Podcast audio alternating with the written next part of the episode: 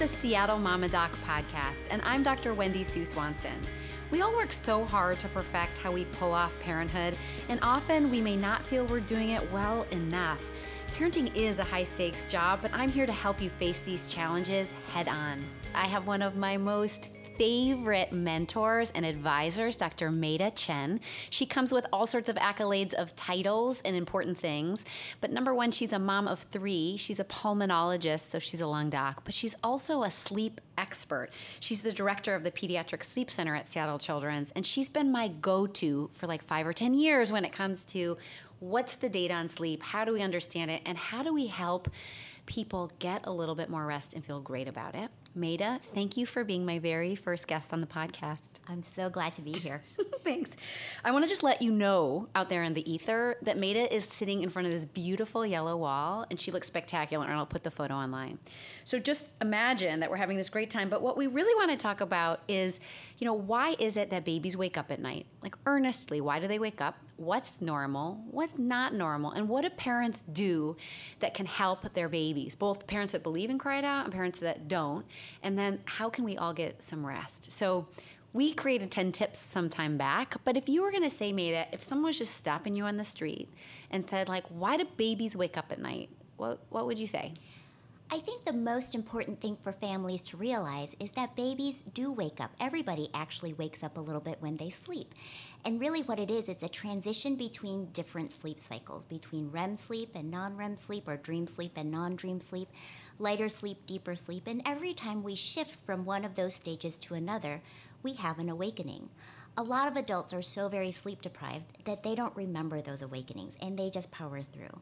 But babies, they do wake up during that time, and a lot of it is really whether or not the families are signaled by that baby to do something about it. They may cry during that time because that's how babies communicate.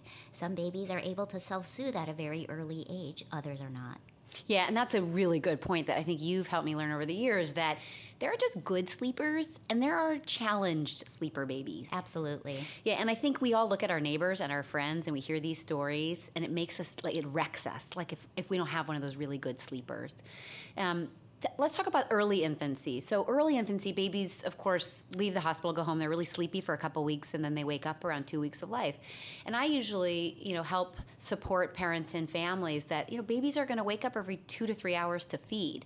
Do you think it's hunger is it a combination of hunger and those sleep cycle changes triggering it, or what's causing babies to cry every two hours in that early time? So, I definitely think there's a combination of hunger. We know that babies have small stomachs, they empty their food fairly quickly, and they're ready to feed again in that period of time.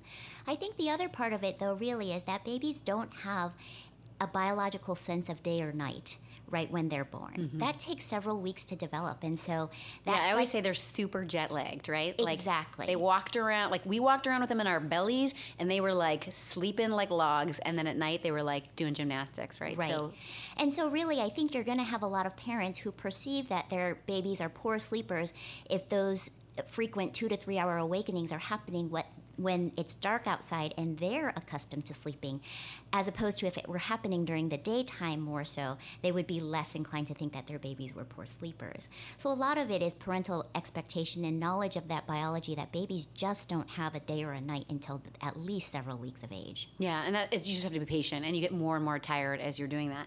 Well, let's like kind of break it down. I'd love to think about you know we kind of wrote this content about ten reasons baby wakes up at night. So sleep cycle is one of them, and we were just talking about that. That in the beginning beginning, there's a combination of this day night reversal. There's um, needs and awakenings for hunger, probably, and then there's our own reactions of expecting these kids to think night is night.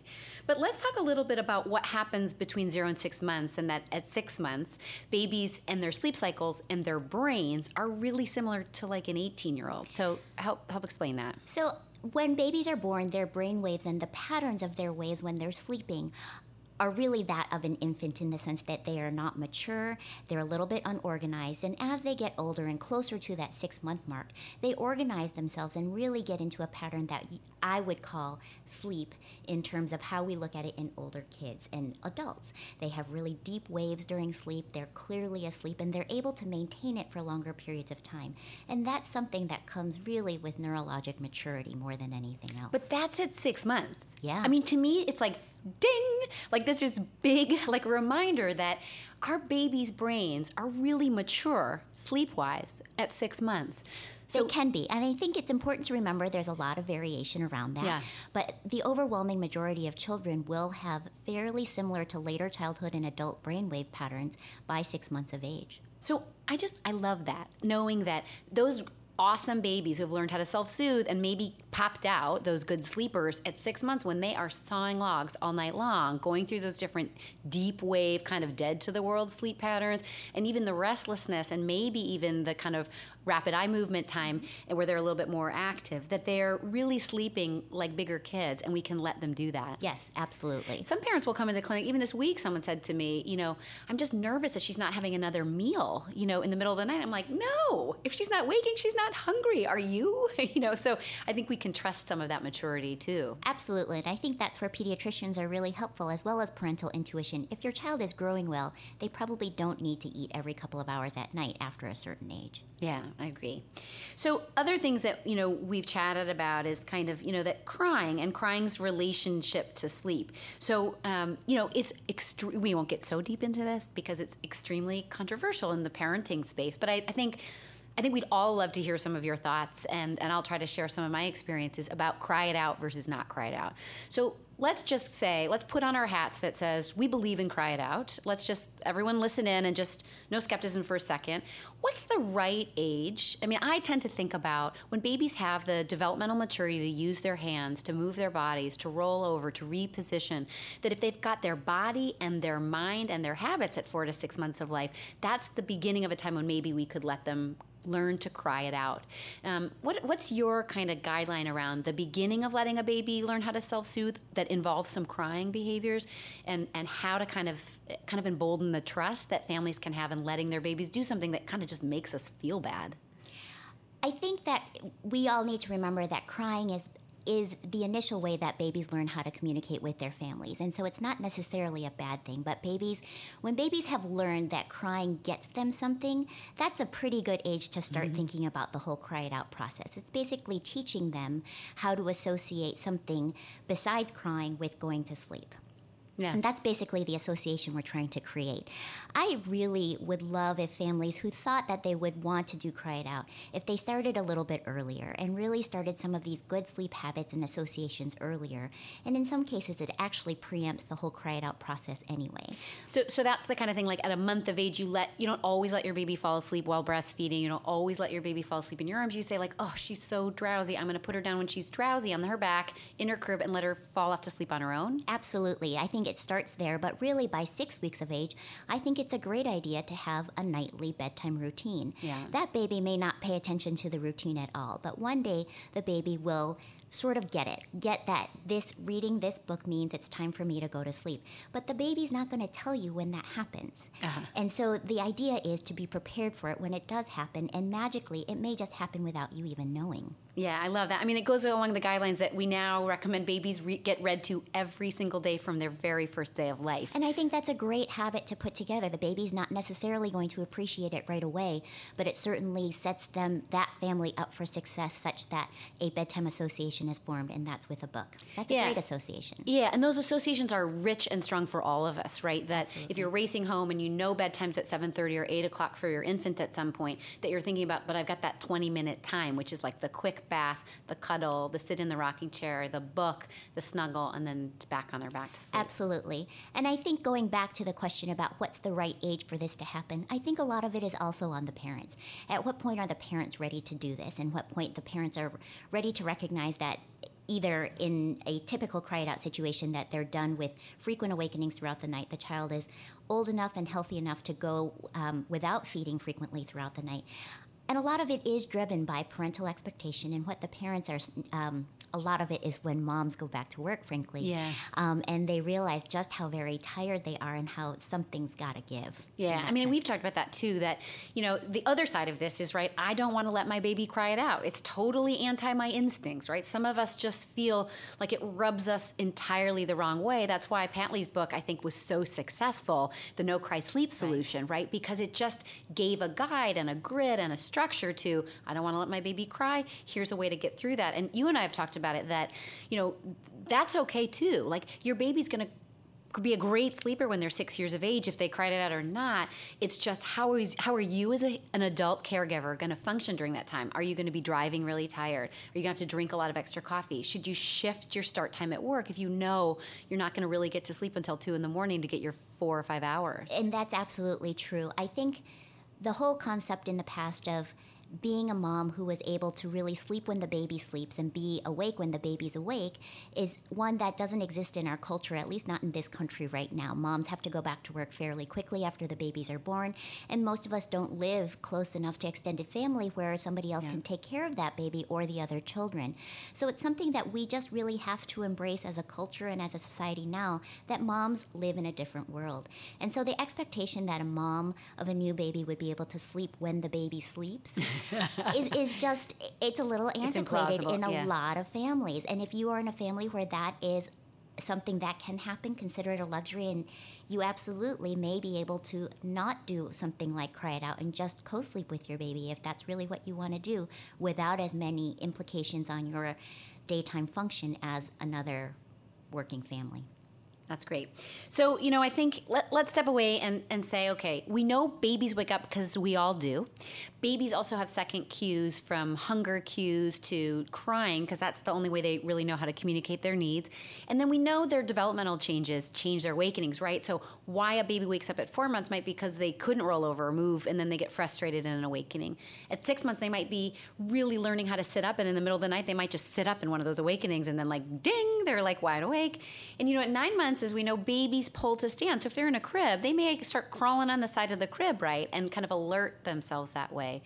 Um, Maida talk a little bit too about are there other behavioral or developmental changes that you think parents should know about their infants where they might expect big shifts in their infant sleep I think one big thing is childcare.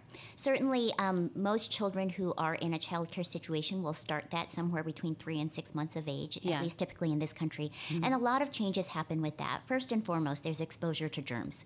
And so that baby yeah. getting sick. And we all know that childhood viruses are the bane of all of our existences. um, but that will really. It's really bad to have a cold. It's really bad when someone in your house has a man cold. And yeah. then it's really bad when there's a baby cold. Like yes. the worst. Absolutely. Because then nobody in the household is sleeping, and that will really throw everybody for a curve. Yeah. And a lot of times, less than optimal habits are formed during those times of stress and illness, and so yeah. that's something else to deal with. I think another thing that happens besides germs is also the fact that many babies will not sleep as well during the day in a daycare situation, mm-hmm. and so mm-hmm. then you're coming home to a kid who probably needs to go to sleep the minute you get home at 5 or 6 p.m., really to make up for yeah. suboptimal napping during the day. And we all know that that just doesn't happen. Yeah, we want to see our babies if right. we haven't been with them all day. And a fussy baby and a tired baby, frankly, is one that's harder to put down to sleep. And so that's, yeah. again, going to be something that impacts that whole dynamic between a parent and their sleep deprived child. Yeah. So that's a good reminder as we kind of close it out to think okay, babies wake up um, for all sorts of reasons developmental, behavioral, crying, transitions in the architecture or the brainwaves of their sleep, um, what their parents do in response to them. So, babies who have learned to cry it out maybe stop awakening and maybe they keep awakening, right? But they don't cry as much later on. Um, and then infection can get in the way. Last thing is just I wanted to mention is just kind of the pacifier. So I think parents really wonder, especially expecting moms and dads wonder what are they going to do about a pacifier. And as you know, there's kind of some weak data to suggest that pacifiers may be partially protective against sudden infant death syndrome. Do you have any like kind of sound bites on that for us of what do you think about that data? Should we be giving our kids pacifiers? Should pediatricians be helping families do that? You think they get in the way of breastfeeding? Do you have any advice? I think it's very individual, but certainly there are a lot of babies who are excellent breastfeeders who love binkies and who love pacifiers. And so mm-hmm. I certainly don't think that they're mutually exclusive or inclusive, but I do think that it's something that a pacifier becomes an association with sleep, just like anything else becomes an association with sleep yeah. in terms of having that blanket or anything else. And if you put your bed, baby to bed routinely with a pacifier and they fall asleep with it, at some point, if you no longer want that to happen, there will need to be a period of adjustment. And so, just re, you know, that's yeah. my sort of tip for families to think about it. Where if it's helping you now, remember, we don't recommend pacifiers forever. And at some point, you're going to want to stop it. And that is going to involve a process at some point for most babies. Well, and I went through both of my boys use pacifiers, and I really wanted to get rid of with my second at six months because that's a time when a baby can learn to grab something and put it in their mouth, right? At six months. So I say there's two really good times to get rid of passy at six months before they do that, and then maybe around 18 months when you just don't want to get to that two year mark when you start to get the buck teeth and the malocclusion. So, but it can be hard. I, you know, any habit, and the longer you do it, the harder it is to break, right? Absolutely, and it may be a good habit and a worthwhile Yeah, habit yep. if it helps your baby sleep for a while. My only tip really is just to remember that at some point you will need to break it. Yeah. Mina, thank you so much for helping us understand little babies, their parents, how we all would love to get a good night's sleep. Um, any last words of wisdoms for those tired, tired people out there? I think the best lesson we can teach our kids now is that sleep is important. And so if you want your child to learn that, you need to model it yourself. Yes. You know, there's that great study just before we, that kind of looked and tracked parents, like at the water cooler the next day at work, kind of talking about how poorly their kids slept and what the data found. They put little trackers on these kids, and we'll maybe talk about this more in another podcast.